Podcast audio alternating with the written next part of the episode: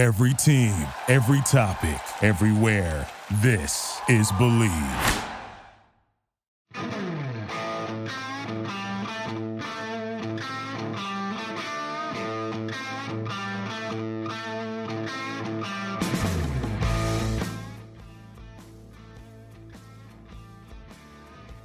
Welcome in, everybody. Ethan here. What's up, everybody? Mike here. And uh, welcome to the Blue Note Podcast, your one stop shop for all things St. Louis Blues. It is episode number 22. That's right. It's Kevin Shat Deuces Shattenkirk episode. Nobody else here at this point. 816 games, 433 total career points, seven years in St. Louis for 425 career games. Shat Deuces, episode number 22. They just go hand in hand like peanut butter and jelly. Yeah, I mean, you know, a very, very solid defenseman when he was here, still playing. Uh, I don't know where he's at now. He was in Anaheim, which we talked a little bit about Anaheim with our interview, which we will talk about here in yep. a moment. But uh, I mean, Shattenkirk's guy I always really liked. Um, I oh, think yeah. he's kind of a part of that core with like Backes and Pietrangelo, kind of guys you remember from that era. Mm-hmm. And uh, you know, great guy by all accounts and a good player. And, you know, obviously when he was traded, I think it was probably a move that had to be made at the time. Yeah. Uh, just letting go. And, and, you know, it's kind of the end of the era of, you know, Backes and Oshi and, and those types. So, uh, but yeah, there's no doubt he's no episode 22 has got to be him. And, you know, right now, Logan Brown, I believe, wears 22. So, yep. not the highest of hopes in that regard. Um, but I mean, hey, you never know. Uh, 22 is an interesting hockey number. That's that's an interesting. Like, I feel like when we get into the 90s, we're really going to have some interesting because you have O'Reilly, you have Tarasenko, you have Gretzky. There's a lot of players in the 90s where you can, but on the flip side, like 95, 96, those are going to be weird ones to get. So yeah. there's going to be a lot of interesting players. And I don't know what's going to happen once we get to 100, but I suppose we'll figure that out. Uh, still, you know, over over four quarters to go there. Well, not slightly over, but anyway, not not one for math. Um, but before we get into it, uh, this is a, a, big episode here, a long one. I will warn to those out there. So if you got to drive like an hour or an hour and a half, this is a good episode to throw on. Um, unless you hate the Avalanche, which I won't. I, I don't think I hate them. But we had some great guys on, but uh, I'll talk about that in a second. Before we get into it, thank you to the listeners, of course. Uh, remind to hit that subscribe button. You won't miss a single show. Give us a review if you love what we're doing. Get involved with the conversation over on Twitter at TBN Pod. Be sure to follow our personal accounts. Mine is at Ethan Carter SW. Mike's is M underscore Meyer three. Chat yep. with us there. Uh, probably not a ton of hockey talk consistently no. every day right now. It's August still into it's September. slow period. Yeah, it's a, and my hockey writers numbers are also saying that it's a slow period. Um, but I wanted to real quick make this intro slightly longer than our normal ones, just because we haven't talked a lot about what we've been doing at the Hockey Writers lately. So I wanted to see if you had any thoughts on any recent articles that you've done and just like, you know, kind of what we're doing over there. Cause, you know, we've had a lot of new content coming out every day despite this being yep. a dead period. So, like, you know, recently, what have you been writing about? recently it's actually been a really interesting time you know i've been taking a little bit of a look um, back with like the blues history revisiting the uh, the blues trade for brett Hall, but also taking a look here at this upcoming season and doing some opponent previews um, so i've been trying to do about one to two here per week i just wrapped up the one here actually against the colorado avalanche and so it's been really interesting just looking to try and see um, how the Blues are potentially going to be squaring up here against some of our Central Division opponents. So, um, just trying to be able to give the fans a little bit of some insight um, here on this upcoming season. Yeah, and uh, I do want to run this by you. My top six forwards and bottom six forward, just early prediction for that, because I think a lot of Blues fans are thinking about what this lineup could look like. And here's what I came up with for two of my recent articles. I think your first line has to be the Buchnevich, Thomas, Tarasenko line because they're going to produce a lot of offense. And then second line, I think it's also obvious. You got to throw Saad and O'Reilly together. That's two vets that kind of play similarly. Uh, obviously, O'Reilly's going to give you a lot more defensively. Saad's probably going to score more. And Kyrou is like a perfect little spark plug to have on that line. You know, drive some offense with his speed. I think that top six. I, I think I don't know if you agree, but I think that top six is almost a no brainer It makes sense. I, I don't think you really could go with many other options here at this point. I, I think that the Blues top six, the team overall is a very, very uh, heavy veteran laden team. And the, the top six is pretty well solidified. You know, there's really no changes other than Perron there were no mm-hmm. other major changes here, like within this top six. Anybody who's really able to make their way here onto the team or be able to progress is going to have to earn their way here up and maybe able to take some spots here after injuries. Um, yeah, the top six is is like you said, pretty much a no brainer. And with the Perron departure, your your top nine on paper is automatically weaker just because that ninth player is not Jordan Kyrou or Ivan Barbashev. Um, but with the third line, I did go with Barbashev and Schenn. I think that's a given. They'll play together. You probably put Schenn at center for that. You could switch those two though. And then I think Jake Neighbors has to get a look. Like I, I know a lot of people are saying, well, could be Klim Kostin. I just don't think think you can really justify unless Klim Kostin dominates the preseason. I don't think you can have him on the third line uh, with Barbashev and Schenn unless Neighbors is hurt or Neighbors is clearly not ready. So mm-hmm. I don't know. I feel like that's got to be the case. Then with the fourth line, this is where there's like seven or eight guys. Uh, I went Nathan Walker. I think that's a guy that you want in your lineup definitely to start the season. Uh, I think Noel Acciari. I know a lot of people have said, well, Logan Brown might be the fourth line center. They brought mm. in Acciari to be the fourth line center. Like, I don't see any other way. And I did say Kostin on the right side, fourth line, but the big factor here is Toropchenko. Be back in December. Could be on the third line when he's back. Could be on the fourth line. But I mean, I don't know how you view the bottom six there, but you also have the, you know, Logan Brown, Josh Leivo, Matthew Highmore, these other veterans that they could throw in there. But just uh, how do you think they're going to do it? It's very, very fluid. Mm-hmm. And that's the thing that I think that the Blues are going to really, really love being able to utilize because camp, if they are seeing a little bit preseason, they're going to be huge.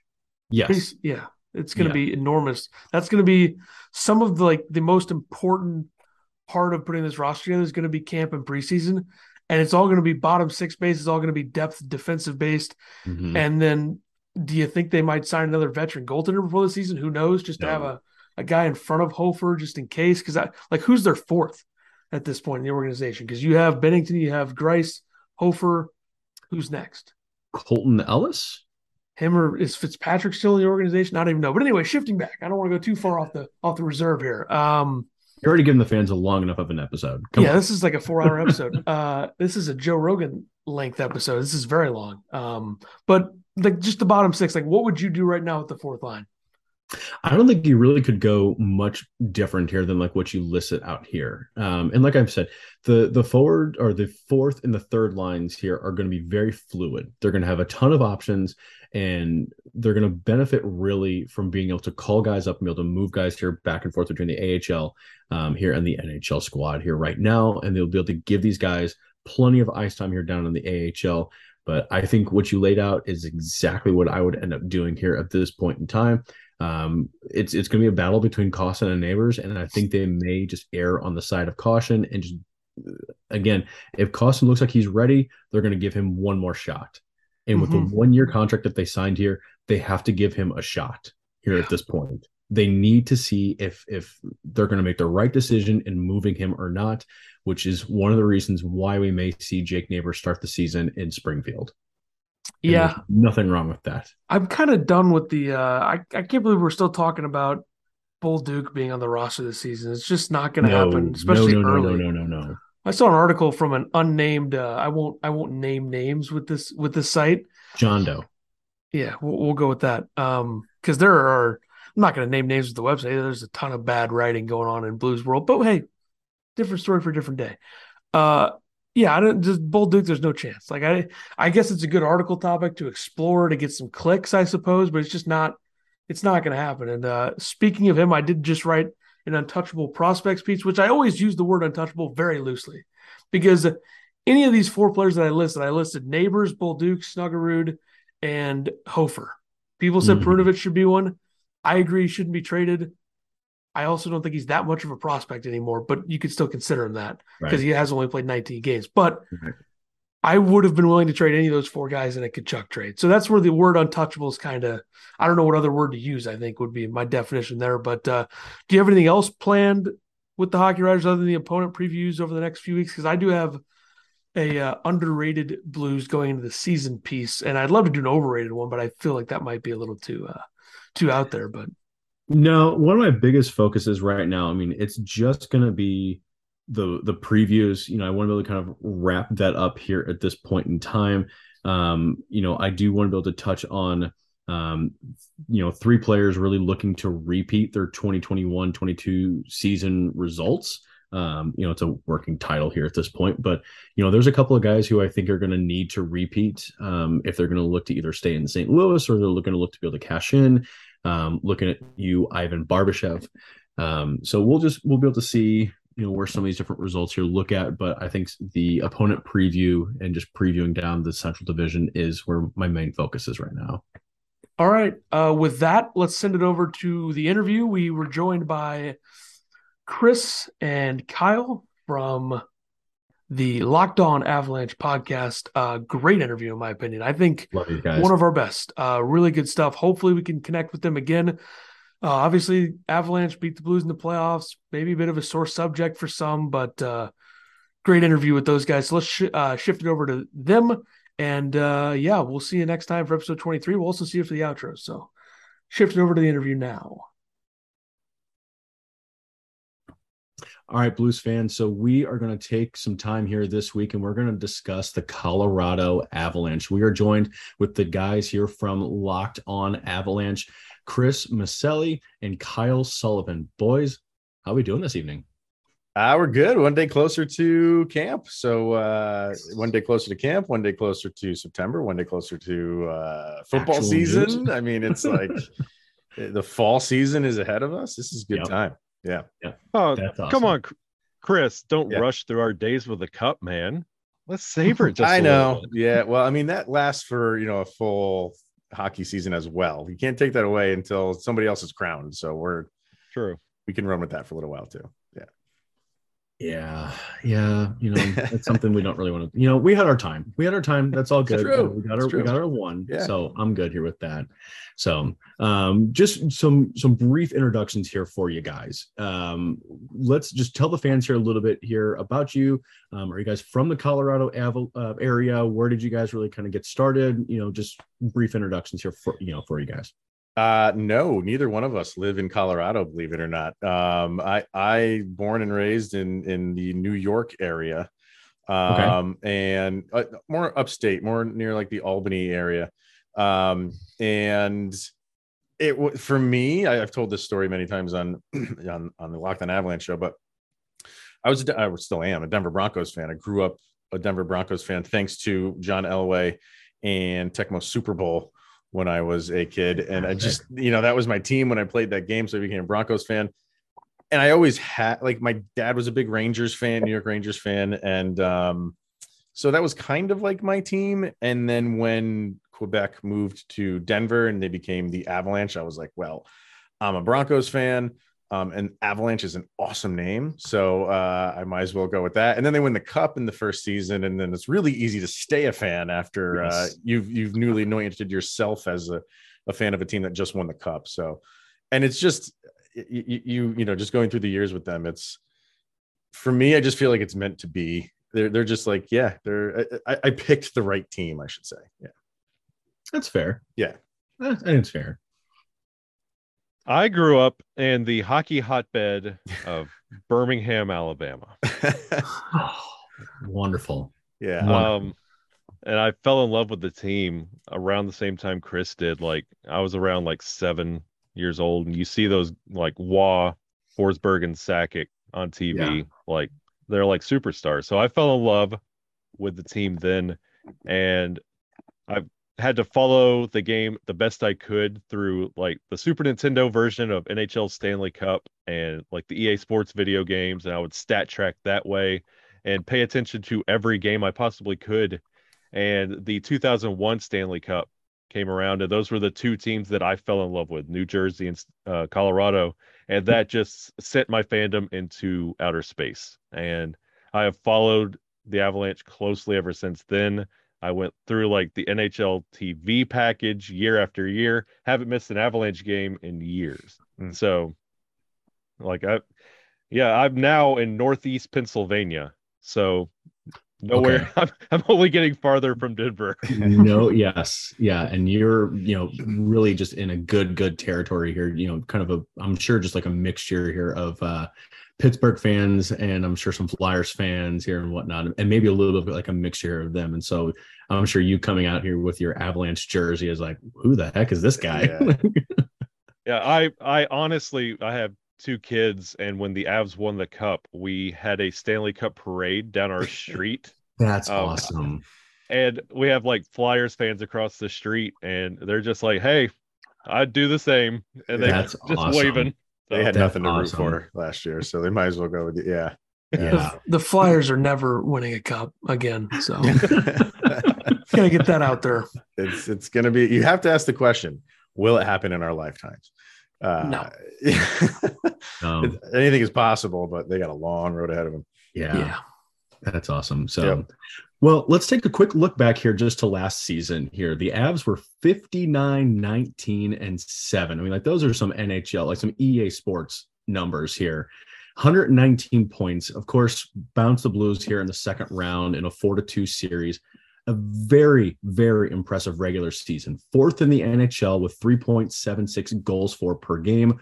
I will say that's one spot behind the Blues. That's my only dig I'm going to be able to make here.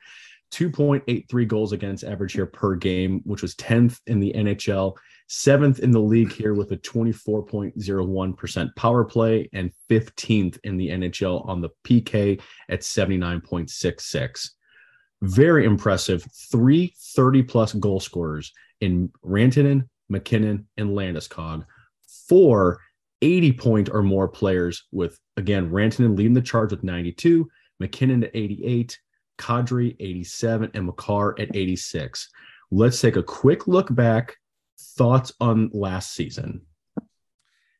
uh, it was good I don't think any other way to describe yeah it. i mean you know it was we said it on our show you know going up against tampa who was looking for their third in a row the dynamic of fan bases when you're looking uh, the, and the difference of fan bases when you're looking for your third in a row uh, compared to your first in 20 plus years Mhm. uh, was so different. And for the Avs, it wasn't just that. It wasn't just that they they.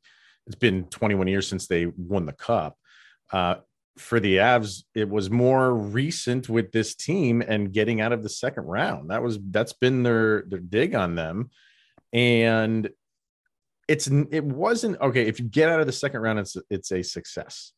That that wasn't going to be okay. Like that that's a plus. We can put a plus on this season. No, it's you got to you got to win the whole thing. So to get out of that that rut of of not being able to get out of the second round and then go on to win it when it's been expected of you for the past three or four seasons that you Mhm. should at least compete for a championship Mhm. and the fact that they hadn't sniffed the the final to finally get there I, I think getting there if they hadn't won it you could have been like okay like that was the next logical step the next logical step was not getting to the conference finals it was at least getting to the stanley cup championship they got there and then to win it um it was just so many things have been happening to this team with injuries and covid which you know that creeps Right. up on on Right. so many teams. Uh, but yeah, it, it was just a, a sense of relief uh, because that's what they have been going for for a handful of seasons.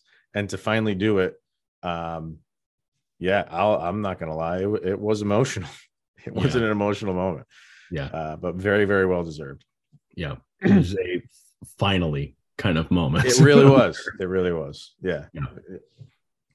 And honestly, what you want to summarize this season, this past season, as an Avalanche fan, it's it's a culmination of everything the Avalanche have been trying to put together for the past couple seasons. Right. Like you mentioned, the goal scorers, and that that's our top line. And for um, after that terrible season when they put up that series against Nashville and bounced Calgary the year after, this is the team. All they had was that top line, and you see the addition of like Cale Makar and how he contributes to this team. And we just won the Stanley Cup with Darcy Kuemper as the goalie. Like Nothing wrong with What- that. yeah, sure, sure, sure. Sure, sure. We'll go with that. Right? like in in the bubble, they had Hutchinson winning games. They were it was Grubauer, Francouz, like they were going through goalies. And the Avalanche, the way they put this team together, it wasn't just one of those like nice tip of the cap like Washington Capital runs. Like finally they did it.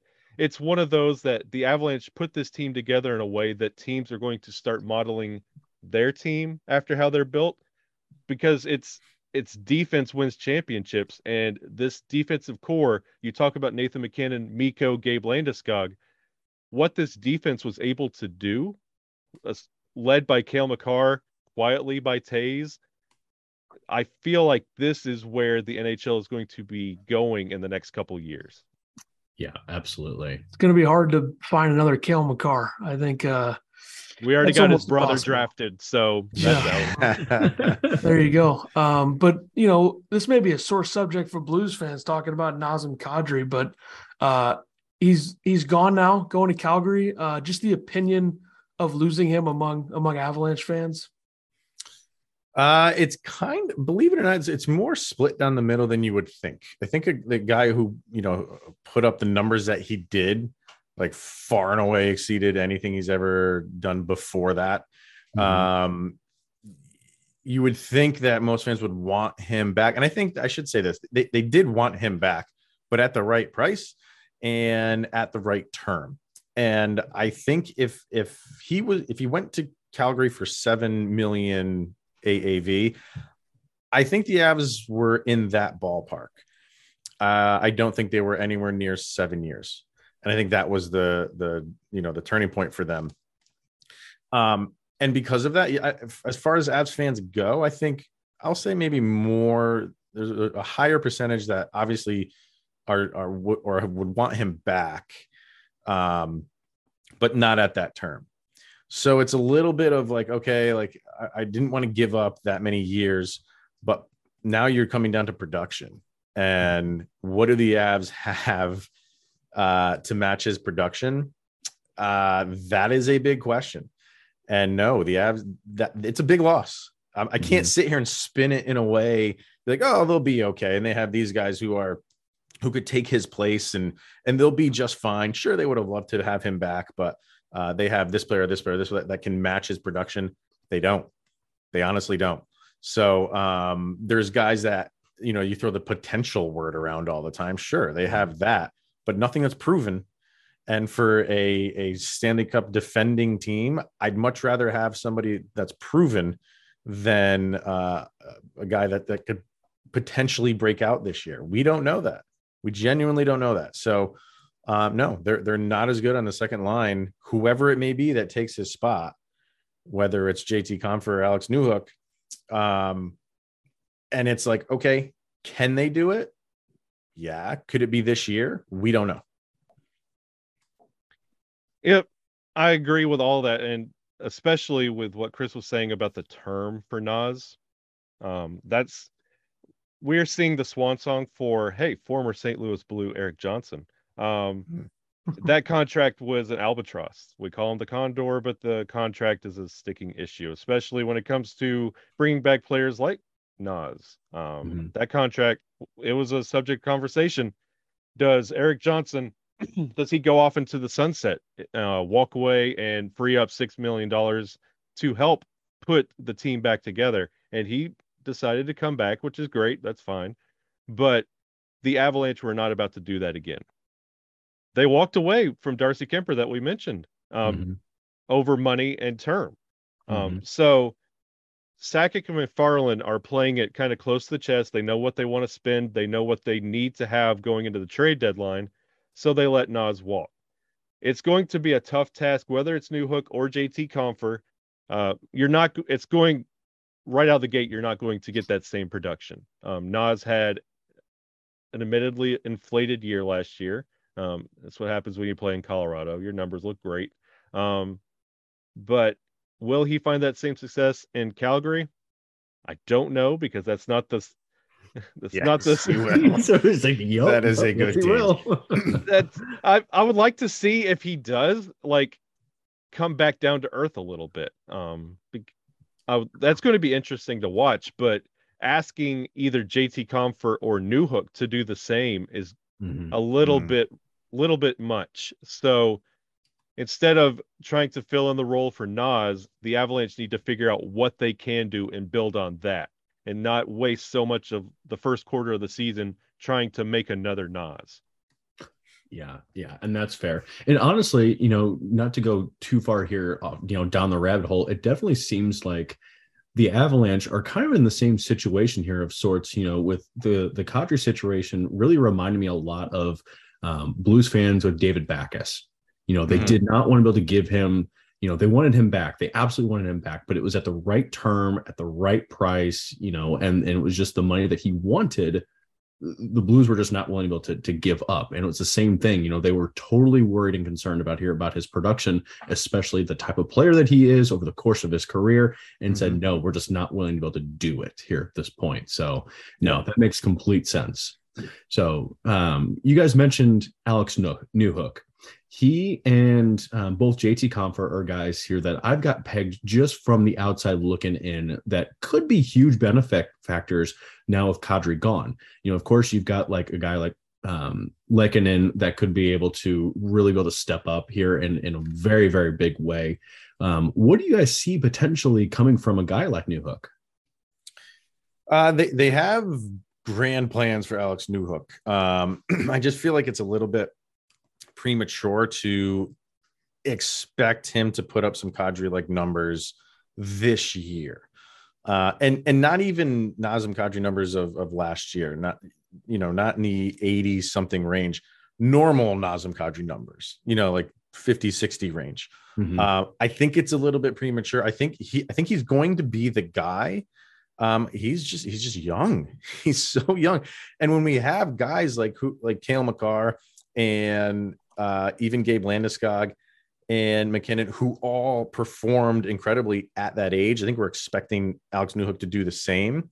Um, and he's a different guy and he's a different kind of player. And I don't think he's there yet. I think eventually he will be. Mm-hmm. That's why I feel like this year, going into this year, just gut feeling, unless Alex Newhook takes a, a giant leap forward, I think it's, or excuse me, I think it's Compher's job to at least start the season for the the 2C. I think it's his to start the season. Right. But we know what we're getting in JT Compher. He's been around long enough for mm-hmm. us to know I'm not expecting Nazem Kadri numbers from him. So yeah, you can put him in that role and he can hold his own. He's he he can do that uh, and just rely on the other two guys on that line to really put up the numbers. Um, but down the road, I think it's Alex Newhook's job. I just think he needs more time. He needs more experience in the NHL. And and you know, we always say this in the offseason anyway. He was healthy scratch during the, the postseason. So they're mm. not going to go from him being a healthy scratch into him taking that 2C role. Yeah. I, I guess there's always a possibility of that happening. But if if recent events hold true, like there's a reason why they did that. And you know we'll see what happens in in training camp in, in the preseason but i think that's the way it's going to go right now. It could change. One thing jared bednar does is he changes lines all the time. In game um you know game to game.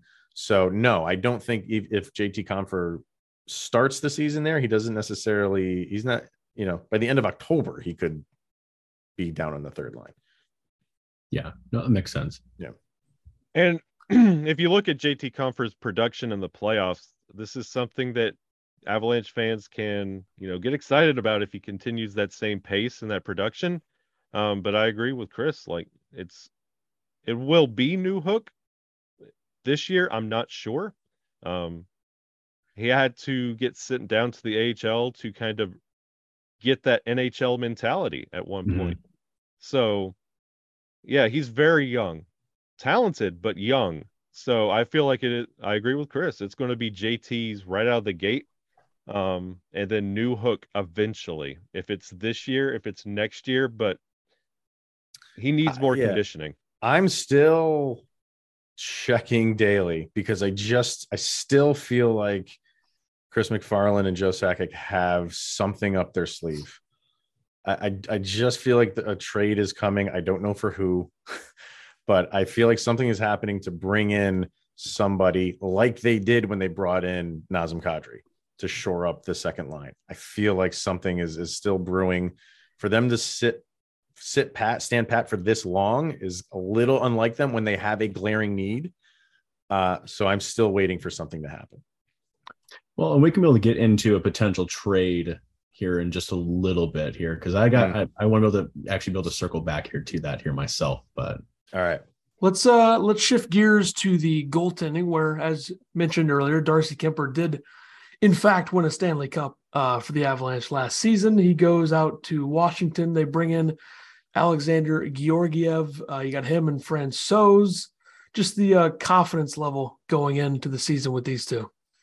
Probably not high, but hey, gotta ask. Not very. No, for for me, this is where we, Kyle and I. This is where like, you know, we almost came to the virtual blows uh, on some episodes because like, um, I, I'm not. I'm not very confident right now. Obviously, I hope to be proven wrong, and hopefully that changes. Um, living where I live, I'm around a lot of Ranger fans, and we even did a crossover with John Chick, who hosts Locked On Rangers to kind of get like what what are we what are we going to have with Georgiev? Mm-hmm. Everybody says the same thing. Everybody says like he has like loads of potential and he just needs to play more. Mm-hmm. like be, being behind Shesterkin, he's not gonna you know get into a constant flow of of being the guy going out there game after game. Yeah. Um, and to me, like, yeah, okay, that that is real for for goalies. It's really for any athlete to get into a flow of a game. Um, I don't know that that for some reason that doesn't it doesn't do it for me. I'm like I need I need I need more. I need to see like action. I, need, I don't know. I I just I'm not there with him yet. Um, he could this is like the quintessential in, in in Avalanche land. It's like you know, in Joe we trust is like the mantra. The dude has like the Midas touch, like every every move he's made, save for one. Carl Soderberg, anybody? Um, yeah, or Carl Soder, Carl Soderberg version 2.0, I should say. Uh, that, that didn't go so well. But other than that, like you, you just have to trust the guy. That's where my mind is right now. I'm not mm-hmm. set on them. Francouz, love that guy. Love him. Mm-hmm. Like he he has been a fantastic backup. And there is an argument that there's going to be a, you know, a quarterback controversy in, in training camp between the two of them. You listen to Joe Sakic, he says not so much. It's going to be Georgiev. Uh, but you, Francouz well, is going to play. Francouz has a career 921 save percentage. He's been great. He's yeah. been great, but that's as a backup. That is as yep. a backup. But there have been moments where he's needed to take over We've had injured goalie here and there, and he's needed to be the guy, and he's stepped up. So um, I this is a bad thing to say. I, have more confidence in him than Georgiev right now. so uh, yeah. we'll, we'll, we shall see. But I, I am putting my faith in Joe, and if I'm wrong, no problem saying I am wrong and putting my complete faith in him. Yeah. It's two backups.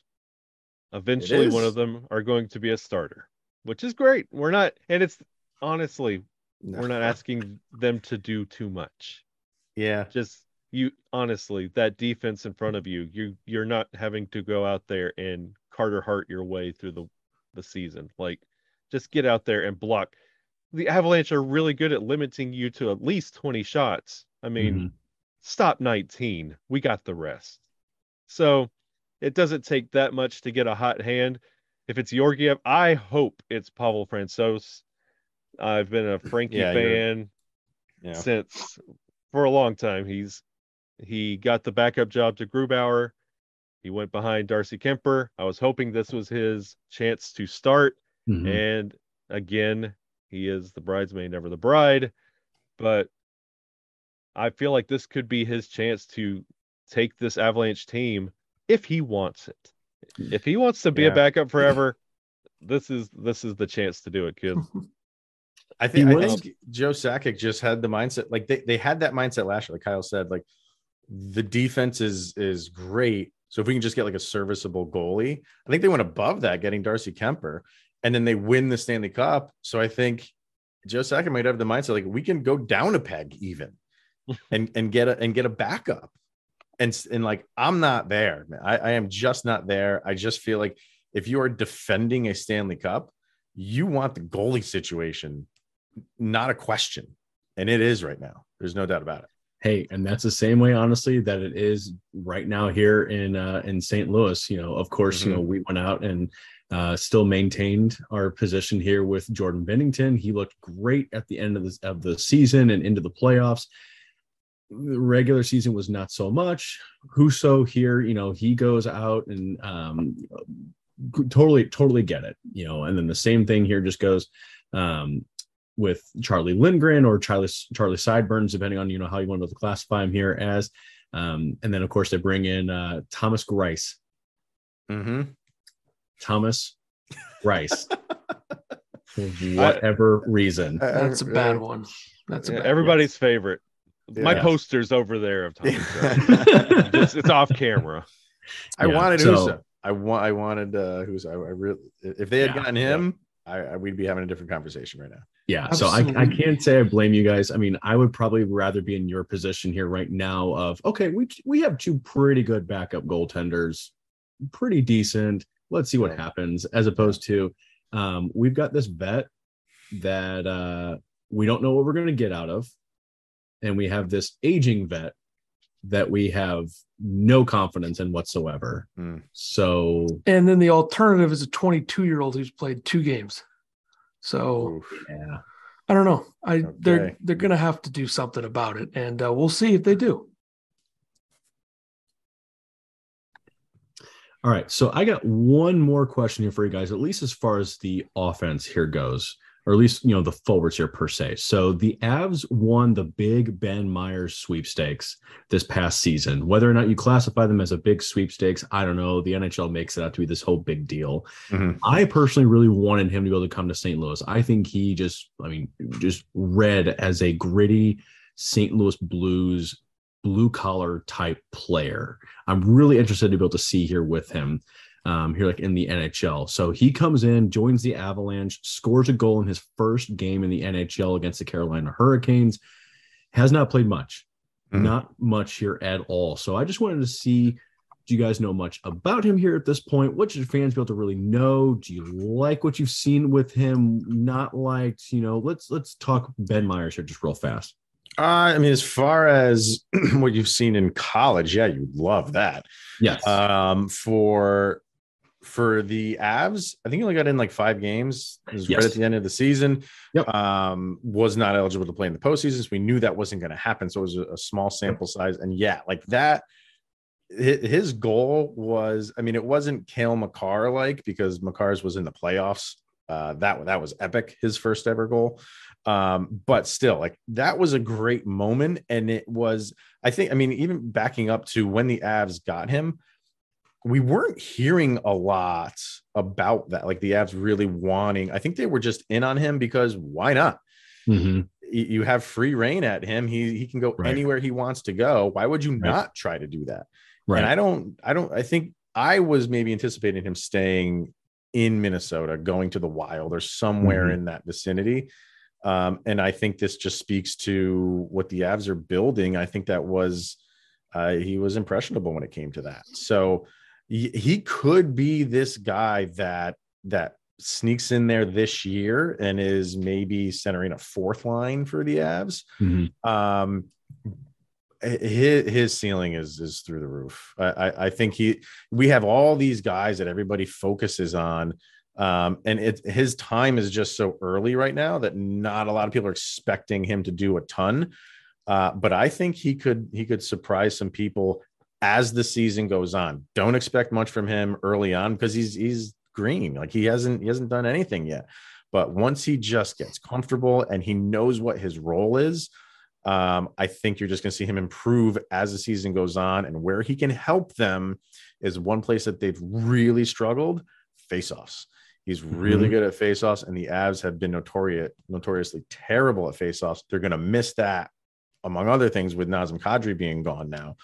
Uh, so I think you'll see a, a, heavier workload thrown on him. if he can handle it as the season goes on. But um, yeah, he's a guy that you're excited about. Got a great motor, plays the 200 foot game, you know, to use that term. Um, and that's what the Avs love in their forwards. Yeah, definitely do not say my Ben Meyers looks like a St. Louis Blue.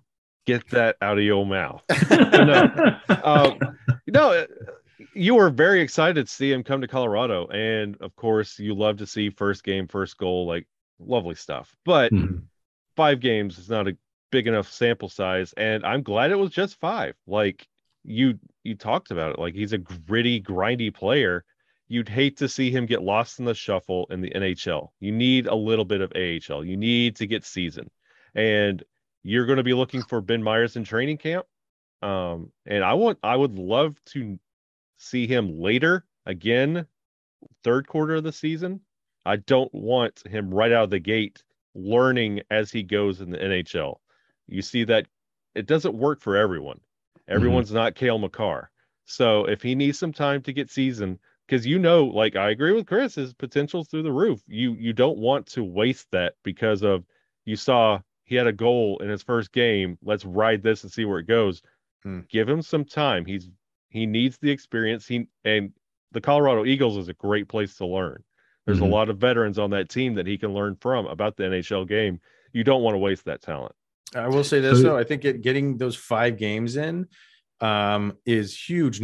Not just to see, you know, it didn't matter how many points he scored or anything like that. If he didn't play at all, he has all of this time to just be in his own head about what it's like to be on NHL ice. That's out of the way now. He's mm-hmm. done it. So now he can go in and focus on, okay, I know what to expect in an NHL game. I don't have to, I'm not going to be a deer in headlights uh, in game one. I've played five games.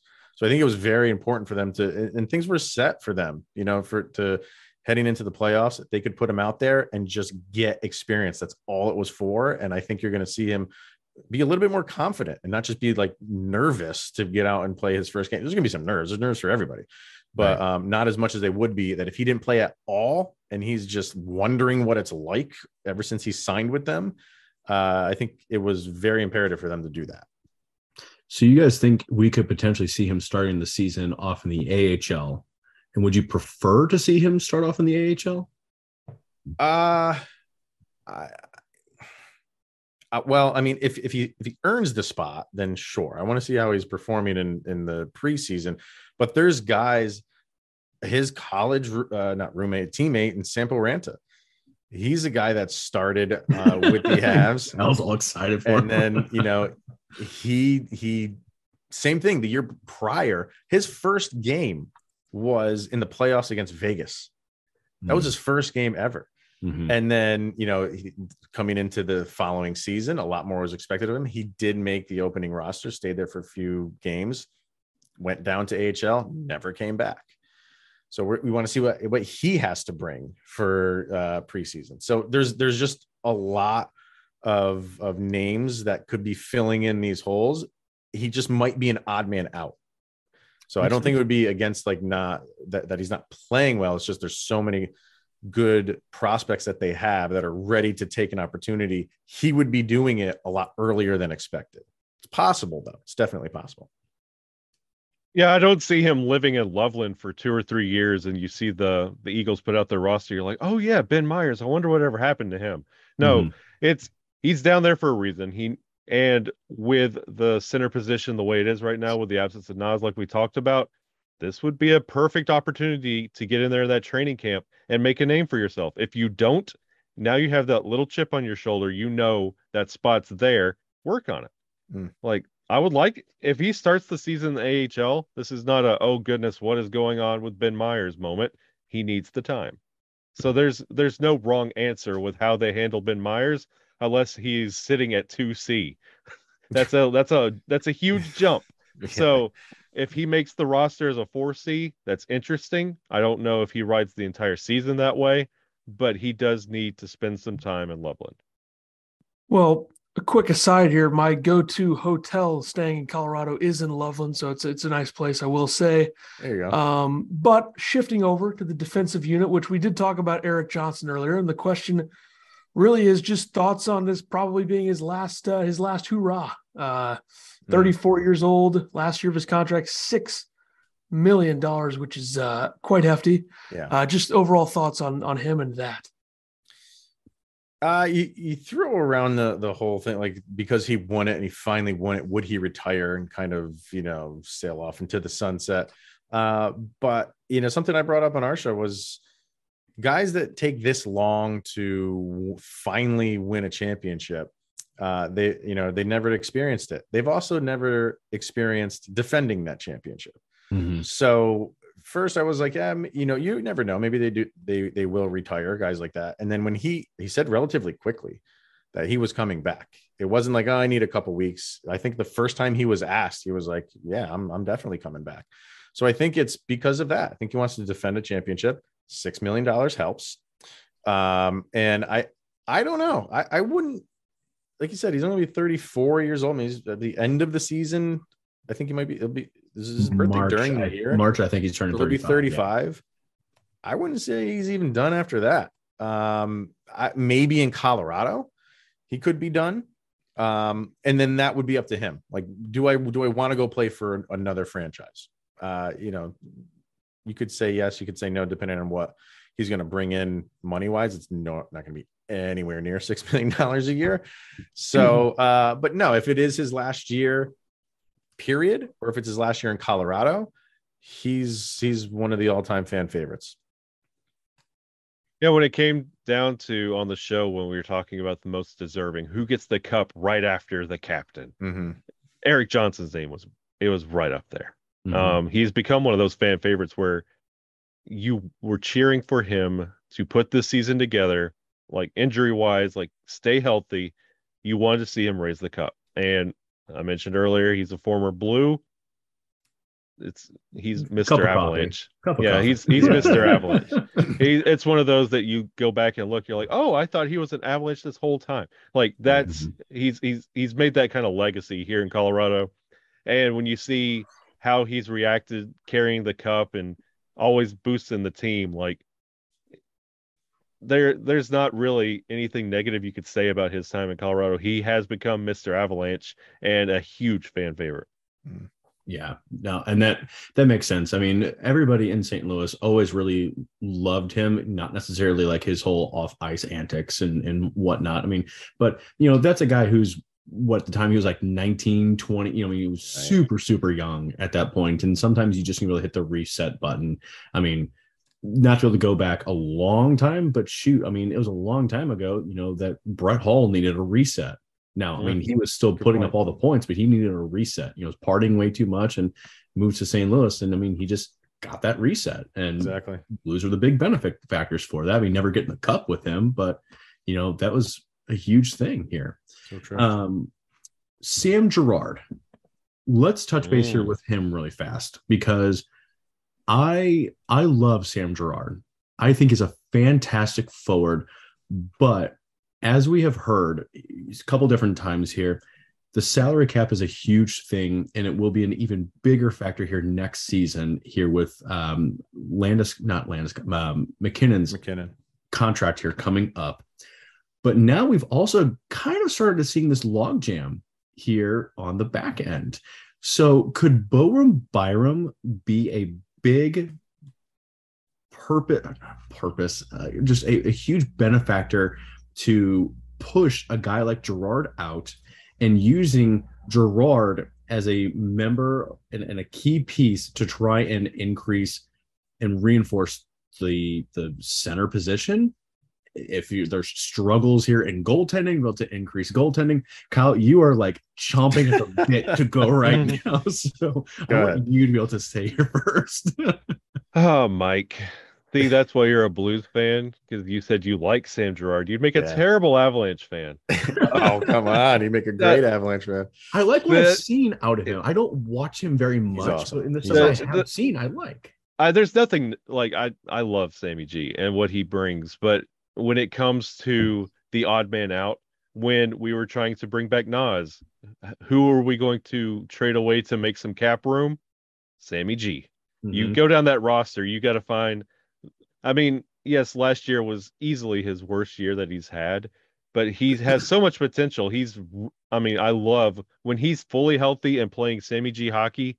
I, I love what he does on the ice. So, um, for him to be pushed out, um, there is a loud contingency of the fan base that would love that, and mm-hmm. to give other players on the on the Avalanche a chance to take that position. But I I personally love Sammy G, and I don't kind of want him to go anywhere. Not gonna happen. he's he's not getting traded, and I think from what you heard, um, yeah, they were gonna have to move money around. There was just no way around it if they wanted to keep Nazem Kadri. And the two names that kept going thrown out there were JT Compher and mm-hmm. Sam Girard. And I think that was a big reason why they did not sign Nazem Kadri because they're not interested in doing that. They're not. I don't know if they were interested in, in trading JT Compher. Pretty confident they are. They were not interested in trading Sam Girard. They they really love him and they they like his game. He had a down year. There's no way around that. Like he didn't perform all that great. He had some moments, but I think for the most part, this will probably be the worst season that he's ever had. Um, and that's even saying like it wasn't atrocious, uh, but people were jumping off of the Sammy G bandwagon so quick, and it didn't make a lot of sense to me why they would do that. Yeah, if you want to say like guy's not playing well, say that. To want to get rid of him, all of that, you know, the, the whole trading Sammy G is coming from Twitter and people who do podcasts. I don't think the yeah. people in, in the front office really had any desire to move him. Um, and so like it's you know it's the insatiable need of fans and what have you done for me lately? Because the previous year, and I bring this up all the time because you can't forget it. In, in the year before last, Cale Makar was injured for a while. Sam Girard took over, mm-hmm. took over that that Avalanche defense. He was an alternate captain uh, for a lot of those games he was and i remember reading on the score on yahoo on the score they they at that point in time they had ranked who was uh the the norris like the top five he was number one oh man like and, and we just forget all that stuff because yeah. he's playing bad and then he yeah he had an, an off year and then what happened in like march or early april he he has surgery done yeah that ended the you know he came back in the playoffs and then got hurt in the playoffs uh, but was he playing injured all? So trying to like force through it. There's a possibility there. I think people were way too quick to to want to give up on Sam Girard, and that's a stupid thing to do because he's a really good player. Nope, well, I completely agree. Continuing with the defensive unit, just like I guess the floor and ceiling of Makar, and why is it like 80 point floor, 120 point ceiling? I feel like that's probably about right, wouldn't you think? Ooh, what do you think, Kyle? You can't honestly say that's out of the realm of possibility. yeah. Like it's on the show, me Chris, we always, when we are talking about Cale Makar, we reference him as a positionless player. He could be a forward, he could play defense, and he could play both well. You put him in pads, he would be a really good goalie. Mm-hmm. He's our he's our backup goalie to Georgiev and Francouz. But like Cale Makar, throw on the cheap hat stack. And... oh yeah, easy. and what it, what it is, and a point I bring up all the time. You know, Cale Makar and the level of his talent when it's not compared to his peers, like he's not compared to Roman Josi, it's always compared to legends of the past and Hall of Famers. Mm-hmm. It's you never hear about how he does things like no, it's always comparing them to legendary players because Cale Makar is generational. He's not just good, he's generational. Right. I'll say this like last year obviously was his his coming out party and really, you know, became a household name. Um, let's see what he can follow it up with. You know, now now people know him. He's he's not gonna you know coming up and, and know who's this guy anymore. Uh, now people are are game planning for him. So uh, how does he respond to that? I think you know he's he's going to get his. You know what I mean? Yeah. He's that talented. Um, I've never seen a guy skate like him. Like it, it's just so effortless, but so powerful. And I keep saying, like, I, don't think he has ankles. The way that he can get so low on his blades and and not just lose it and Yeah. just skid out, I don't know how he does it.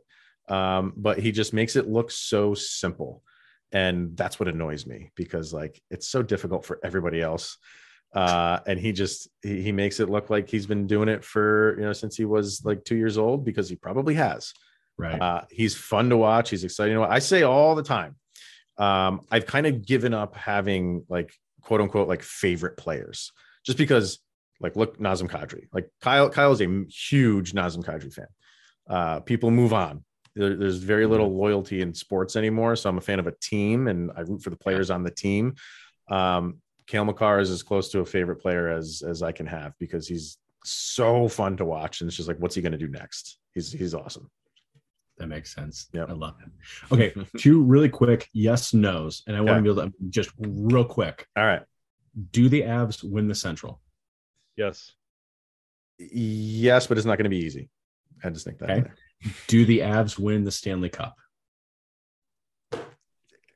I can only say one word on that, man. Uh, Yes. I'm. I got it. Like to be brutally honest, I, don't think they do. I don't think they're as good as last year. I think they could make a run for it, but I don't think they do. okay. So for the sake of time here, really fast. So Chris, what prevents them? Uh, depth. I don't think they're as deep as they were last year, and the goaltending. It's a huge question mark. If they can get you know uh, good good goaltending, Yep. there's a possibility. And if the depth works out, sure, there's that those two things, and those are like you know you have to go on your question marks, and those are the question marks for the Avs. Um, we'll see. I mean, they have they have superstars. The superstars are going to perform. Are Mhm. are they enough to carry them all the way through? You need everybody on on a team to do it, not just the superstars. Um, and I think it's going to be a struggle for the Avs Makes sense. Kyle? The West is not the issue. The East will be the issue for anybody in the Stanley Cup. The East is starting to scare me a little bit. Yeah.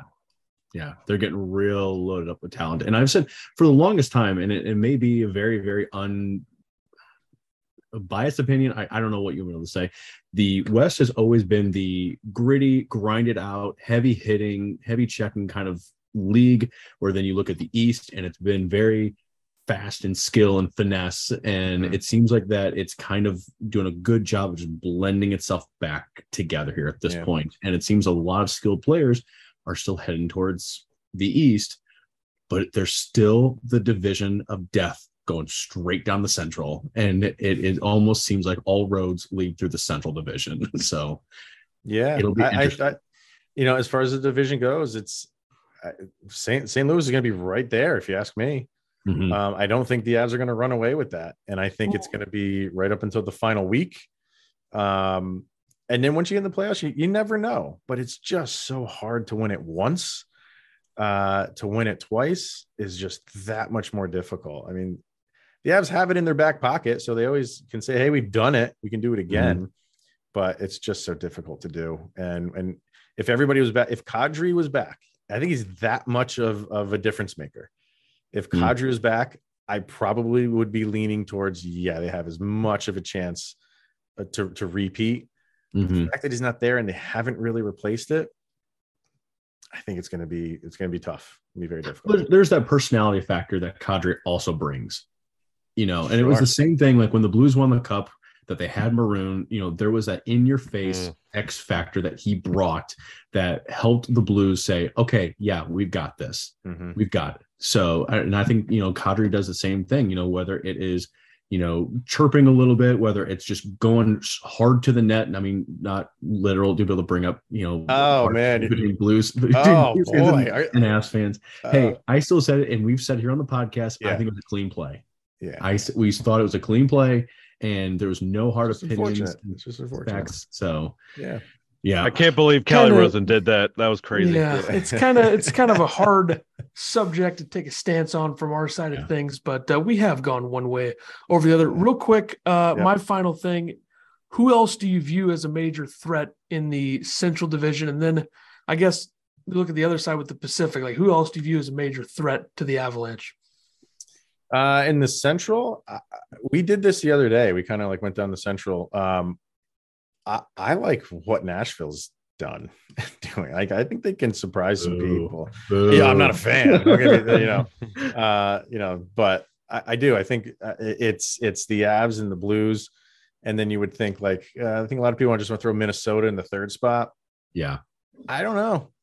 I don't. Yeah, I think the odds are maybe higher than not that they would, but um, I don't know. I, I think I think Nashville is a pretty good team, and when you have a, a great goalie, you're always in it. I Oh, also and then think the Pacific. Uh, sorry. Uh, Edmonton. yeah, Pacific is rough, man. uh, yeah, I think Edmonton's the kind of the Calgary, Calgary is one of those teams you really don't know what you're going to get. Their top six is really good. I think people probably aren't going to talk about how good their top six is. Losing Gaudreau and Tkachuk, you have a, a general manager there in Treliving who's got to make these types of moves. That's why you give Kadri seven years to get that deal done. That's why you probably overpay Huberdeau. But I mean, Vegas too is another team. I don't know what they're going to be. Oh, either. don't talk. I, I can't stand Vegas. I mean, I Vegas- cannot stand the way that they manage that team is absurd, Horrible. and everybody Horrible. knows that.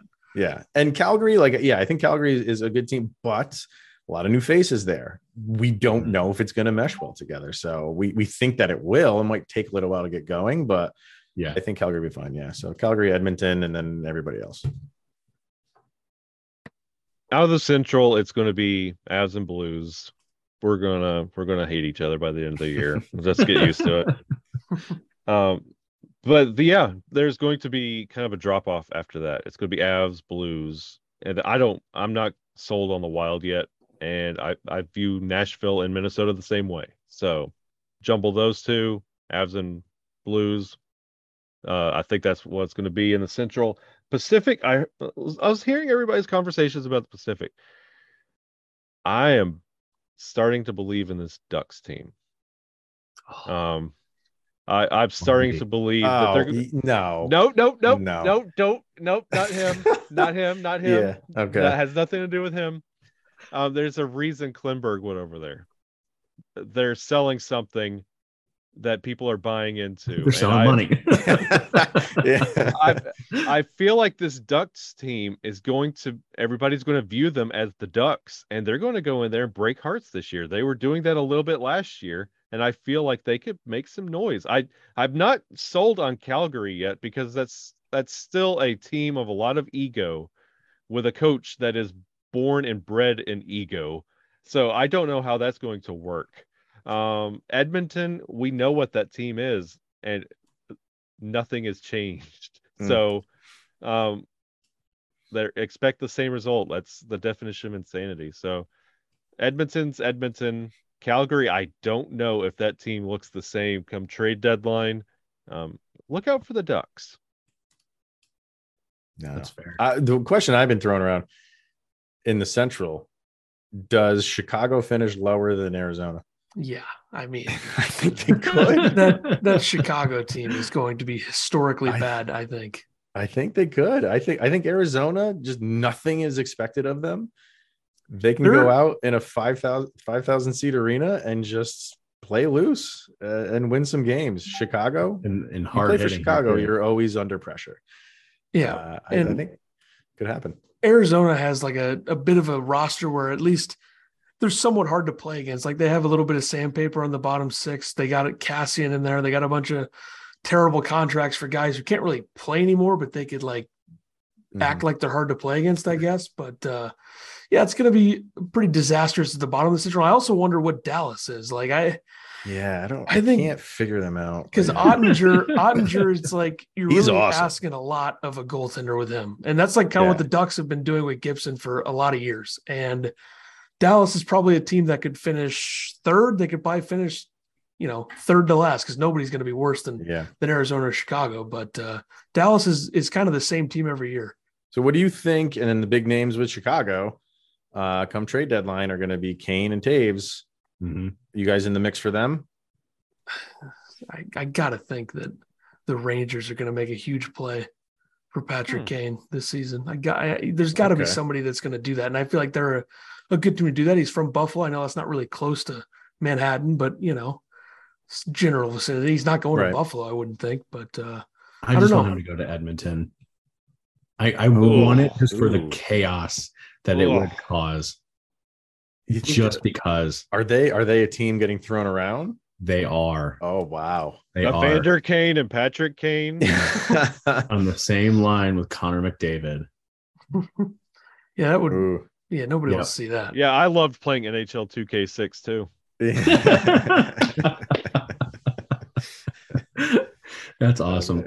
guys uh i just wanted to thank you guys here so so much for being able to come on it's great being able to connect here with you both um again tell the fans you know where can they be able to find you guys um you know twitter you guys have the locked on network you know let's just um you know share where you guys here are at just one more time Uh, you follow the show on uh, Twitter, LOPN underscore avalanche, um, and our, our YouTube channel as well. Just search uh, Locked On Avalanche and subscribe to that. And Kyle has his own Twitter handle, which is right behind him on that jersey. Oh, yeah, it, it sure is. At Shaggy Von Doom. That's his Twitter. shaggy von dune i'm staring at that i'm like shaggy I couldn't make out that last little bit here of it. There so is. very, very good. Very good. So guys, I'm looking forward here to the regular season. We'll be able to uh to connect up here again before, Definitely. after, you know, whenever here throughout the season, just kind of check in on each other and um, you know, if there's some some tough injuries, you know, maybe be able to console one another. If if it's the Um, avalanche, injuries are going to happen. So Yes, we're Yep, used to it. Absolutely, absolutely. So again, guys, thank you so much here for being able to come on. Great to be able to connect here with you guys. anytime. All right, thank you to uh, Chris and Kyle from the Locked On Avalanche podcast for joining us. That was great stuff with them, obviously discussing Yep. Everything there is to know about. I mean, we got into the entire league there for a little bit at the end. That was uh, fun to talk about, and uh, you know the hesitancy between uh, whether the Avalanche could win it again. One thing that I really like about those guys is that they don't agree on everything. I think that's a a great element to a podcast, and uh, I think it shows. So check their stuff out as well. In the description of this episode, there will be links to their Twitter, their podcast, and all that stuff. So really good with them. Uh, next week, episode twenty three. Dallas Stars. We have an interview coming for that one. Uh, Mike, we will not reveal who it is quite yet, but Nope, we secret. do have one coming. So the Stars are gonna be an interesting team to talk about because, like, I think our next three, which is Dallas, Minnesota, Nashville, probably the most unpredictable teams out of in the Central. You could lump Winnipeg in there.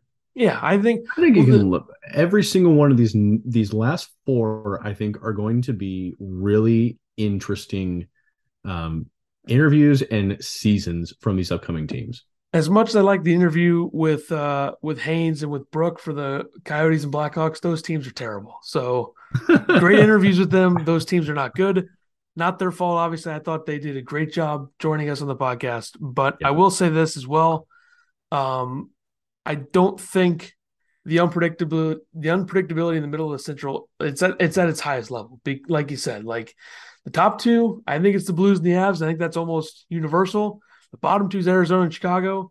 Nobody knows what's going to happen in the rest. It's going to depend on Kaprizov. What's he going to be for Minnesota? It's going to depend on Josi. Can he keep playing the way that he has? Plus Forsberg's deal. It seems like there's a ton Fleury. of dysfunction. Yeah, that's true. It seems like there's a ton of dysfunction in Winnipeg, and then uh, obviously Dallas. They're the same team every season, so we'll see. But uh, thank you to Chris and Kyle from the Locked On Avalanche podcast for joining us, and uh, we'll be back next week with Dallas episode 23. You can follow me on Twitter at Ethan Carter SW. You can follow the podcast Twitter at TBN Pod. You can follow Mike at, At M underscore Meyer three. and we'll see you next time. Bleav Network Blue Note Podcast episode 23 coming your way next week. We'll talk to you then. Thank you for listening to Bleav. You can show support to your host by subscribing to the show and giving us a five star rating on your preferred platform. Check us out at Bleav.com and search for B L E A V on YouTube.